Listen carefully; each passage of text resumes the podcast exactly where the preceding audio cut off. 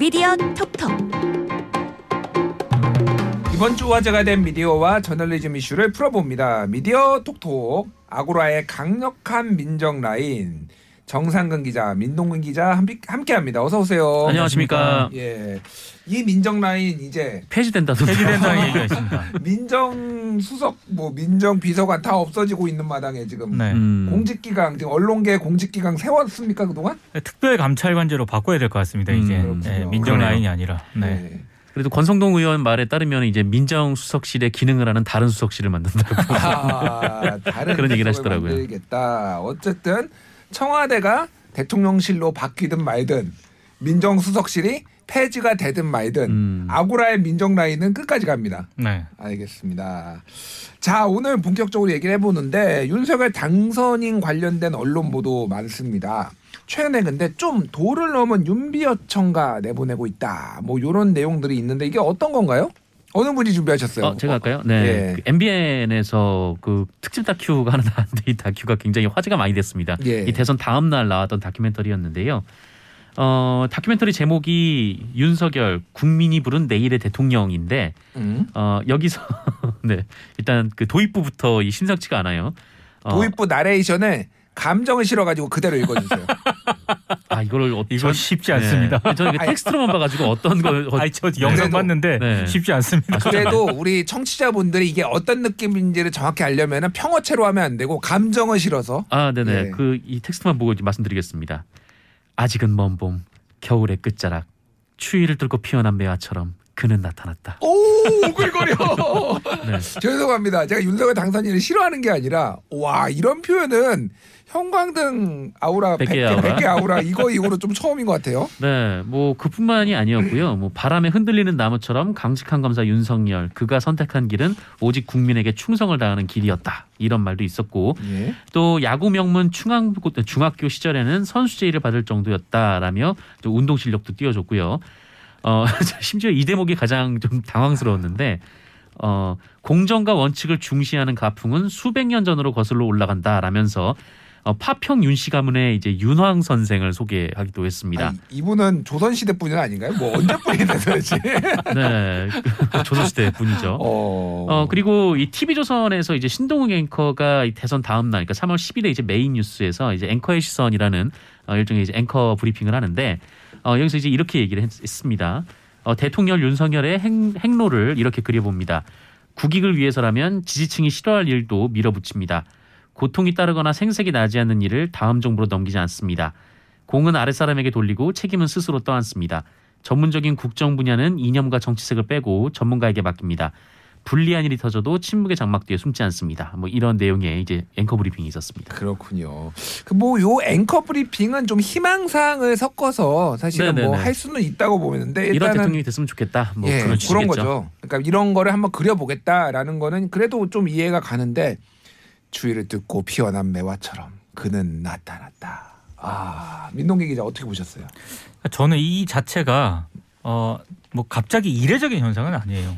아 그래요? 그러니까 김대중 정권으로 정권 교체가 됐을 때 어, 그때 언론사들과 음. 특히 방송사들이 보인 그 태세 전환은 예. 거의 역대급이었거든요. 음. 그 처음으로 정권 교체가 지금 맞습니다. 평화적 정권 교체가 됐던 그 시절. 네. 그리고 그 시절에는 방송 보도가 어, 지금과 비교할 수 없을 정도로 당시 김대중 후보에게 편파적이었다는 그런 비판이 막 거세게 제기가 된 그런 상황이었기 때문에 예. 김대중 대통령이 됐으니 방송사들의 태세 전환은 거의 정말 눈 뜨고 못 볼 정도였거든요. 음. 그런 걸 기억하고 있는 상황에서 지금 윤석열 당선인에게 보이는 언론들의 이런 호의적인 어떤 시선 이런 게 유별나다거나 그러진 않은데 예. 문제는 우리가 이제 정권 교체 몇 번 해봤잖아요. 그러니까요. 몇 번 해봤기 때문에 굳이 이제 이렇게 안 해도 되거든요. 음. 근데 안 해도 되는데 다시 이런 그 행태가 반복이 되고 있다는 거 음. 이게 좀 가장 큰 문제인 것 같고 어 최근 들어서 이제 단순히 어떤 당선인에 대한 어떤 호평 찬양 요런 걸 뛰어넘어 가지고요. 예. 미디어 환경 자체가 요즘 뭐 포털이라든가 유튜브라든가 이런 쪽에 막 많이 좀 과거와는 또 지형이 많이 달라지지 않았습니까? 예. 그러다 보니까 당선인의 일구석 일투족과 관련된 음. 굳이 이거 쓰지 않아도 되는데 거기에다 막 의미 부여를 하는 이제 이런 보도까지 겹쳐져 가지고 아.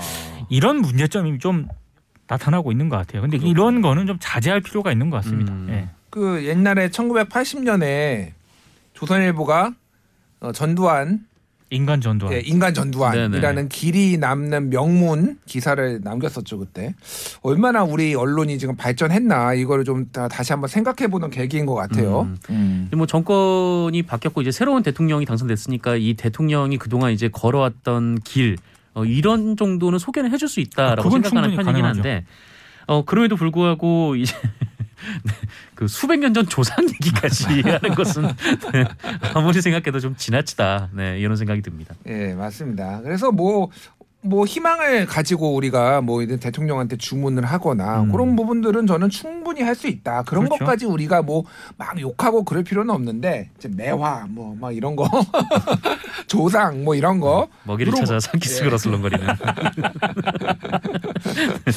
알겠습니다. 자, 형광등 100개 뭐 아까 전에 말씀드렸는데 이제 이런 거 좀 자제합시다 이제. 그럼 국격이 이제 좀 올라가야죠. 자, 그런데 김건희 씨 외모를 띄워주는 기사들도 최근에 좀 등장을 한다고요. 네, 맞습니다. 뭐 김건희 씨에 대해서 뭐 연예인급 미모라든지 이 특히 뭐 한류 스타급 미모라든지 이 특히 최근에서 이제 대만에서 이제 대선이 끝난 뒤에 김건희 씨가 뭐 그 대만 포털에서 실시간 검색어에 네. 올랐던 모양이에요. 예. 어 그래서 이제 대만 실검 1위 찍었다 뭐 이런 기사가 이제 중앙일보에서 나오기도 했었고 또 대만에서 이 김건희 씨의 외모가 화제가 된다 뭐 이런 뉴스원의 기사가 나오기도 했었습니다. 예. 근데 이게 대만에서의 나온 내용들이 사실은 긍정적인 게 아니라 굉장히 부정적인 거였다. 뭐 이런저런 논란에 휩싸였다. 이런 내용이었다라고 하던데요. 그러니까 무슨 뭐 논문 표절이라든가 음. 국내 언론을 통해서 보도가 됐던 그런 내용들이 있잖아요. 예. 뭐 사기, 경력 위조 이런 것들을 언급을 하면서 이른바 음. 아, 김건희 씨의 흑역사도 만만치가 않다라는 내용도 분명히 들어갔었는데 음. 문제가 이게 왜 불거졌냐면 아, 조선일보가 이거를 이제 인용 보도를 하면서 예. 어, 이런 부분을 살짝 뺐어요. 그러니까 마치 대만 언론이 예. 아, 김건희 씨의 이런 굉장히 좋은 면만 부각해서 보도를 한 것처럼 인용 보도를 했는데 음. 요즘 뉴스 수용자들이나 네티즌들이 만만한 분들이 아니거든요. 음. 대만 언론을 직접 찾아가서 보니까 음. 이게 그런 내용이 아니었다라고 하는 게 뒤늦게 이제 확인이 되면서 예. 그래서 더 논란이 좀 불거진 측면이 있는 것 같습니다. 음, 그렇군요. 뭐 이런 가십성 기사들이 사실은 뭐 완전히 없어질 수도 없고 또 관심을 가지신 분들도 있으니까 나올 수는 있다라고 보는데 이게 그러니까 조금 선을 좀 잘 타야 된다. 저는 그 생각이 들어요. 음. 최근에 그 언론에 나온 건데 이런 겁니다. 제목이 동네 목욕탕 찾은 윤석열 주민 덩치 크고 뽀얘. 야 이게 내용이 뭐냐면은 아크로비스타 지하에 있는 예, 윤석열 예. 당선인이 사는 그집 지하에 있는 음. 아 목욕탕에서 어떤 주민이 누가 슉 지나가는 거 봤는데 그게 윤석열이더라. 네. 와 근데 덩치가 크고 뽀였다. 이거를 온라인 커뮤니티에 올려놓은 거예요. 음. 와 근데 제목이 덩치 크고 뽀예 이렇게 해서 나오니까 네. 이게 참뭐 그래서 별명이 윤뽀가 됐다고. 아니 그래서 예. 제가 지금 지금 뭘 먹을 때마다 당선인이 예. 어떤 메뉴에 누구랑 어디 가서 뭘 먹었다. 음. 심지어 뭐 그 식당과 관련된 이런 정보라든가 식당 주인과 관련된 얘기까지 막 나오잖아요. 예. 고, 그런 기사가 있었는데 매일경제에서 기사를 네. 썼어요. 근데 매일경제에서 이제 윤석열 당선인이 이제 먹었던 이제 김치찌개 김치찌개 집에 가서 어, 기사를 썼는데 어, 여기에 르포라고 그러니까 달고 기자가 세 명이나 붙었더라고요. 이 기사를 아, 쓰는데. 김치찌개 집에 가서 세 명이 붙어가지고 네, 아마 그 집에서 그냥 셋이 밥 먹은 거 아닐까라는 생각이 드는데, 바이란이 세 개가 들어가 네, 있어요. 바이란이 거기에. 세 명이 와. 들어가 있었습니다. 근데 이 기세라면 음. 이젠 차라리 당선인이 화장실에 몇 번 갔다. 예. 뭐 이런 것까지 나올지 않을까라고 음. 우려가 될 정도로 좀 보도 경쟁이 좀 심한 것 같습니다. 네, 알겠습니다. 이런 가십성 기사 다시 한번 강조하지만은 뭐 쓸 수도 있고 있을 수 있어요. 그런데 좀 과도하게 선 넘지 말자. 이런 말씀 전하면서 잠시 전하는 말씀 듣고 오겠습니다. 미디어 비평 프로그램 TBS 아고라 저는 김준일이고요. 오늘 미디어 톡톡은 민동기 기자, 정상근 기자와 함께하고 있습니다. 기억해둘 굿뉴스 꼬집어들 배드뉴스 선정해 볼게요. 굿뉴스 일단 정상근 기자 어떤 거 가져오셨어요? 네, 저는 오늘 SBS 기자 가져왔고요. 어, 이 SBS의 이 데이터 저널리즘 팀이 있습니다. 이제 마부작침이라는 팀인데, 예. 어, 이 팀에서 이번 대선 결과를 놓고 이제 표를 분석을 했어요. 예. 지금까지 나와 있는 데이터를 근거로. 어, 근데 이번 대선에서 이제 좀 가장 눈에 띄었던 점 중에 하나가 바로 이제 부동산과 이 표가 연결이 됐더라, 음. 연계가 아. 됐더라라는 거였습니다. 어, 예를 들어서 뭐 광주 같은 경우에는 이제 그 이재명 후보가 표를 더 많이 가져가긴 했는데 예. 어 그런데 이 광주 봉선 이동 그 제5 투표소만 어, 윤석열 당선인이 이제 40% 가까운 투표를 했다라는 거예요. 아, 어. 어, 그런데 알고 보니까 이 투표소가 있는 지역이 어 이제 아파트 그 광주에서는 이제 가장 부동산 가격이 비싼 한 10억 원 정도에 이르는 아파트들이 있는 곳이라고 합니다. 이른바 부자들이 사는 네. 그러니까 부촌이라는 거죠. 네. 어 그리고 이제 강남에서 이제 윤석열 당선인의 표가 굉장히 많이 나온 것은 뭐 다들 알고 계실 텐데 예. 근데 이 강남도 아주 세밀하게 좀 분석을 했어요. 그래서 이 강남이지만 좀 원룸들이 많은 지역들이 있고 예. 또 강남이지만 또 고가 아파트가 있는 지역들이 있는데 어, 이 지역의 표를 보니까 이 고가 아파트가 밀집한 이제 압구정동이나 뭐 청담동, 이 반포 음. 일대에는 어, 윤석열 당선인이 이제 90%의 몰표를 받았는데 아. 어, 상대적으로 이제 원룸이 많고 또 외부에서 전입한 분들이 비율이 높은 좀 이런 지역은 그큰 차이가 나진 않았다. 뭐 이런 분석이었습니다. 그래서 그렇군요. 지금 뭐 대선 결과를 놓고 정말 그 많은 얘기들이 나오고 있고 뭐, 음. 뭐 이런저런 얘기들이 나오고 있는데 어 실제로 좀 이렇게 언론에서도 뭐 그냥 단순히 이제 정치인의 평가 뭐 한 명 한 명의 얘기 이런 얘기를 옮기는 것도 뭐 필요할 수도 있겠지만 음. 그것보다는 실질적으로 언론이 봤을 때 아 데이터가 이렇게 나왔더라. 예. 어, 이렇게 좀 제시를 함으로써 좀 이렇게 다음 선거에서 유권자들의 이제 판단에 좀 도움을 주거나 혹은 이 정치하는 분들이 이 데이터를 기반으로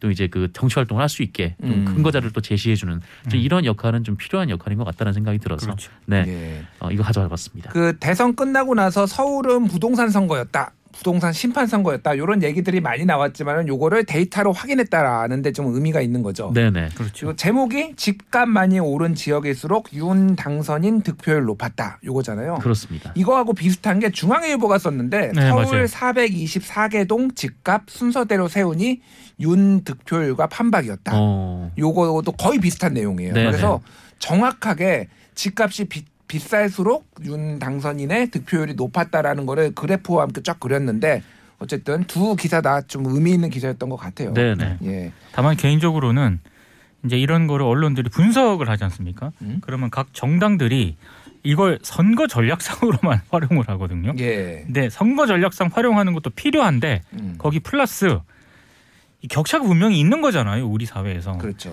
이 격차를 줄이려는 노력까지 음. 해야 되는데 음. 고기로까지는 연결이 안 되는 것 같아가지고 예. 야, 그건 좀 과제로 남아 있는 것 같습니다. 예, 네. 맞습니다. 언론도 좀 그런 부분을 좀 신경 쓰고 정치권도 좀 신경 써야 될 것 같습니다. 자, 민동기 기자 꼽은 굿뉴스 어떤 건가요? 저는 경향신문 기사를 가져와 봤는데요. 제가 이 기사를 가져온 이유는 딱 하나입니다.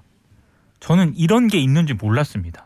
어. 음. 네. 그래서 아, 언론들이 이런 역할을 좀, 좀 제대로 해야 예. 된다라는 차원에서 소개시켜 드리려고 제가 가져왔는데 제목이 일단 어떤 건가요? 제목이 지자체 서울 기숙사 대학생만 받는 건 차별 아닌가요? 이런 제목의 기사거든요. 음. 아, 전국 지자체가 지역 출신 대학생들을 위해서 서울에서 운영하고 있는 기숙사가 있는데요. 예. 이 운영 방식이 한마디로 이제 바뀌어야 된다는 그런 내용입니다. 예, 예. 아, 일단 지역 출신 청년들이 이 기숙사를 이용할 수 있어야 되잖아요. 예. 그런데 청년들이 다 이용할 수 있는 건 아니고요.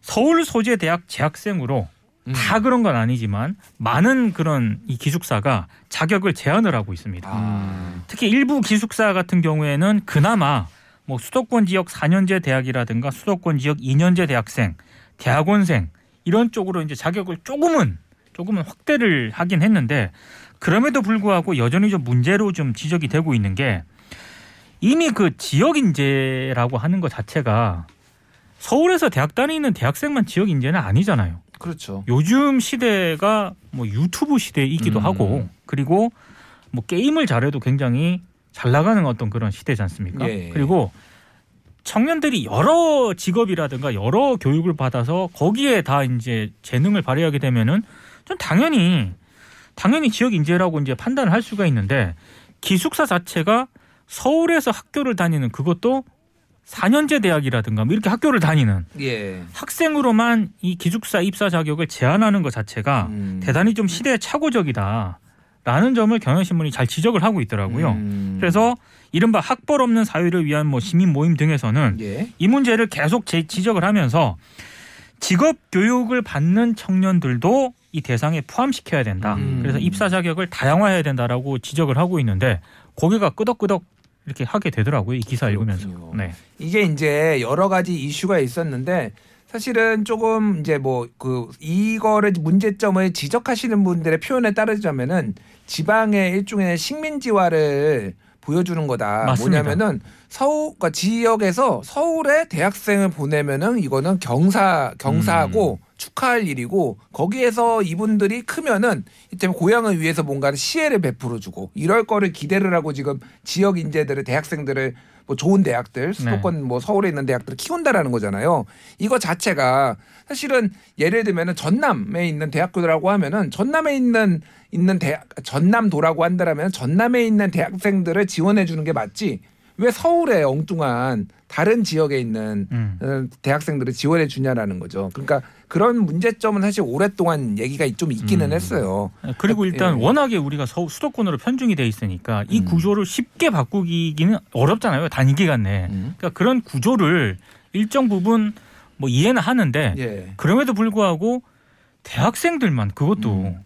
자기 지역이 아니라 어, 서울에 다니는 대학생들만 이 기숙사를 운영할 수 있다. 이 지자체가 연간 수십억을 이 기숙사 운영하는데 들이거든요. 예. 그게 세금이잖아요. 지역 주민들이 낸 세금으로 음, 운영을 하지 않습니까? 맞습니다. 이거는 좀 문제가 있는 것 같습니다. 이제 그- 옛날에 이 장남 하나 서울에 있는 대학 보내려고 이제 모든 동생들이 다 그렇죠. 학업을 음. 포기하고 이제 네. 도- 뒷바라지했던 좀 그런 모습이 생각나기도 하고 음. 네, 굉장히 좀 시대착오적인 것 같습니다. 이런 거. 그래서 뭐 호남에 있는 남도 학숙 같은 경우가 대표적인데 이거를 세금으로 말씀하셨듯이 세금으로 할 게 아니라 그냥 어떤 다른 기금을 받아서 해야 맞아요. 된다라는 지적들도 많이들 하시더라고요. 이렇게 할 거면은 세금으로 운영하면 안 되죠. 음. 네, 이건 정말 특수 계층을 위한 정말 특수 학생들을 위한 어떤 그런 기숙사가 돼버렸잖아요. 예. 어, 좀 많은 고민이 아예 문호를 다 개방을 하든가 더 음. 다양화시키든가. 근데 그렇게 못하겠다라고 한다면은 세금으로 운영하는 건 저는 안 된다라고 생각을 합니다. 알겠습니다. 네. 어떤 다양성의 문제 그리고 공정의 문제까지 이제 이런 것들이 확대되고 있는 것 아닌가 이런 생각을 해봤습니다. 자 이, 이번에는 배드 뉴스 나쁜 뉴스 선정해 볼게요. 정상근 기자 어떤 거 꼽아오셨죠? 네, 저는 조선일보 보도 보도라기보다는 이제 그 일종의 이제 그 기자의 의견을 음. 가져왔는데요. 칼럼이요. 네, 예. 기자 칼럼을 가져왔는데 어, 신동은 조선일보 기자의 칼럼이고요. 음. 어, 제목은 정권은 바뀌어도 방송은 안 바뀔 것. 네, 이라는 제목의 칼럼입니다. 예. 어, 이 칼럼의 내용은 이런데요. 그러니까 대선에서 이제 대통령이 이제 바뀌게 됐는데 예. 하지만 이제 방송은 그대로 갈 것이다. 어, 방송은 어, 일종의 이제 좌경화가 됐다. 좀 이런 음. 주장입니다. 어, 그런데 일단 대통령이 바뀌면 방송이 바뀌어야 되니까 네. 아, 일단 이거 하나가 좀 의아하고 예. 어 그리고 두 번째는 이 신동훈 기자 칼럼을 보면은 그러니까 2017년 그러니까 문재인 정부가 출범을 할 때 어, 이른바 이제 언론 노조 그리고 시민단체에서 어 이제 멀쩡히 잘 다니고 있는 이 방송국의 인사들을 쫓겨 쫓아내고 예. 어, 본인들이 이제 방송을 장악했다라고 이제 주장을 하고 있어요. 예, 예. 어 이렇게 주장을 하고 있는데 사실 그 이전으로 돌아 돌이켜 보면 그 멀쩡히 잘 운영되고 있던 방송사를 그 이명박 정부 들어서서 어 사실 뭐 낙하산 사장이라든지 좀 어, 좀 이렇게 무리한 그 사장 해임이라 과정이라든지 좀 이런저런 과정들이 좀 있지 않았었습니까? 예. 그 이후로 이제 방송사들의 파업이 좀 잇따르고 이 혼란이 한 10여 년간 지속돼 왔었는데 음. 어, 그런 과정들을 생략한 채 어, 지금 이제 그 문재인 정부가 바뀌면서 이제 멀쩡했던 이제 방송사의 좀 경영진이 이제 교체가 됐다라는 듯이 좀 그렇게 얘기하는 거는 좀 굉장히 좀 너무 자기중심적인 해석이고 음. 또 무리가 있는 논리가 아닌가라는 생각이 좀 듭니다. 그렇군요. 정권은 바뀌어도 방송은 안 바뀔 것이다. 그래서 바꿔야 된다. 그래서 보수 성향의 사람들이 다 앉아야 된다. 뭐 논리 구조는 약간 이렇게 지금 가는 것 같아요. 뒷부분이 생략이 돼 있지만 예. 결국 이 논리의 시작이 이렇게 됐으니까 그 논리의 음. 끝은 아마 그런 논리의 끝을 생각하고 썼지 않았을까. 음. 네. 근데 이제 저는 이 저도 이 칼럼을 읽어봤는데 예. 문재인 정권 하에서 어, 일종의 판례가 된 사건이 있잖아요. 예. 전 환경부 장관. 김은경 환경부 장관의 블랙리스트 사건 그게 대법원으로 확정 판결이 났거든요. 유죄가 났죠. 유죄가 났습니다. 그래서 어, 아무리 이제 정권이 교체되더라도 음. 공공기관의 그 산하기관에 있는 뭐 장이라든가 이런 사람들을 이제 예전에는 관행처럼 물러나라 뭐 이렇게 하기도 하고 음. 자리도 교체하고 이랬는데 그렇게 했을 경우에 유죄 판결을 대법원이 확정을 내- 냈잖아요. 예. 그러니까 이 판결이 가지고 있는 기준점이라는 게 있거든요. 음. 그러니까 그 전까지는 괜찮았는데 저는 이 대법원 판례를 계기로 앞으로는 예. 그렇게 하기가 굉장히 어렵다. 음. 예. 그래서 조선일보 역시 음. 그 고뇌가 좀 읽히는 게 아닌가 저는 아, 그렇게 해석이 너무 되더라고요. 노골적으로 하기는 힘들다. 그렇죠. 이렇게 네. 제가 최근에 그 국민의힘 측에서 공영 언론 어떻게 바꿔야 하나 토론회가 지난 16일에 열린 거 그거를 네네. 유튜브에 있어서 봤는데 어 우리 민동기 민동기 기자의 이름이 나와가지고 제가 깜짝 놀랐어요. 좌편향 언론인의 표본으로 지금 한, 등장하셨더라고요. 아니 좌편향 언론인이 아니고 예. 저랑 이제 다른 방송에서 같이 코너를 진행하는 김민아 시사평론가 예, 김민아 시사평론가 알죠. 예, 그리고 이제 저가 있는데 예. 음. 기본적으로 저 비판을 하고 이런 건 다 좋은데요. 예. 팩트 체크는 좀 제대로 하고 비판을 해야 될것 팩트 같아요. 체크를 해야 된다. 일단 노동당 정책위원이라고 김민아 시사평론가를 예. 그렇게 소개를 했던데 그 아니고요. 민주노동당 아닌가요? 이분이 활동했던 거는 예전에 민주노동당 정책위원 아니 그러니까 민주노동당이 언제적 얘긴데. 과거 얘기고 그리고 저를 미디어오늘 현직 기자인 것처럼 아. 그렇게 했던데 저는 전 기자고요. 예. 그리고 김민하 평론가와 저를 음. 대표적인 어, 한국의 좌파 평론가라고 했던데 예. 전 저를 좌파라고 생각 안 하거든요. 네. 그렇군요. 정상근 기자 이름은 지금 여기 안 나왔나요 혹시? 네, 저는 안 나왔습니다. 그렇군요. 근데 분발 분발하셔야 되겠네요. 뭘, 뭘 분발해야 될지 모르겠지만. 근데 힘내라 사실, 정상근. 네. 사실 근데 예. 그 설령 좌파라 한들 응. 좌파 평론가도 나오고 우파 평론가도 나오는 게 방송 아니겠습니까? 아니 그러니까요. 네. 아니, 그러니까 아니, 우파도 좌- 많이 나오잖아요. 지금. 좌파에게 좌파 평론가라고 하는 거는 그건 맞는 얘기죠. 음. 음. 근데 김민하 시사평론가나 저는 음. 스스로를 그렇게 생각해 본 적이 없거든요. 음, 음, 예. 음. 그러니까 이게 좀 어폐가 있다 이런 생각이 들고 그리고 음. 어, 최경 최강 시사에 우리 진행자도 나오지 않습니까? 예, 패널로. 그리고 지금 정상근 기자도 예. 주진우 라이브에 나오거든요. 예, 예. 근데 특정 이름은 안 박았지만 예. 거기에 패널들이 문제가 있다고 아, 얘기를 하고 있습니다. 그렇군요. 저희는 그럼 기타 등등에 들어. 자, 저는 제 이름이 뭔지 아세요?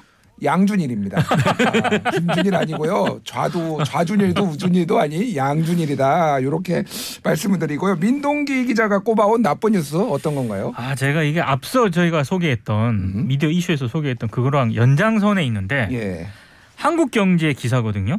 제목이 1일차 꼬리곰탕, 2일차 짬뽕, 3일차 김치찌개, 윤석열의 백반 정치 이건데 아, 아 제가 이거를 딱 선정을 했을 때 예. 정말 아 이건 좀 심하다라고 생각해서 선정을 한 거거든요. 음. 근데 그 뒤에 예. 이걸 능가하는 보도들이 너무 많이 나와가지고 그래요? 아까 진행자께서 소개한 목욕탕 어. 예. 네. 그 등등을 비롯한 덩치 기사들이 크고 뽀예. 네, 덩치 크고 포예 뭐 이런 기사까지 나와서 예. 아 제가 뭐 한국 경제 이 기사만 딱 나쁜 보도가 아니라 음. 이런 유해 기사들이 지금 계속 쏟아져 나오거든요. 음. 어 정도껏 합시다 이런 아. 말씀을 드리고 싶습니다. 파스타까지 나왔어요. 네, 파스타까지. 나왔어요, 예. 하루하루가 매일 진행될수록 메뉴가 업그레이드 되고 있다. 심지어 제목에 예. 내일은 무엇을 먹을까라는 제목도 봤거든요. 음. 이건 좀 아니지 않습니까? 예. 네. 자 배고프니까 밥 먹으러 갑시다. 일단은 꼬리곰탕부터 우리도 먹으러 가죠. 보도가 나오나 안 나오나 지켜보겠습니다. 자 미디어 톡톡 정상근 민동기 기자와 함께했습니다. 감사합니다. 고맙습니다. 고맙습니다.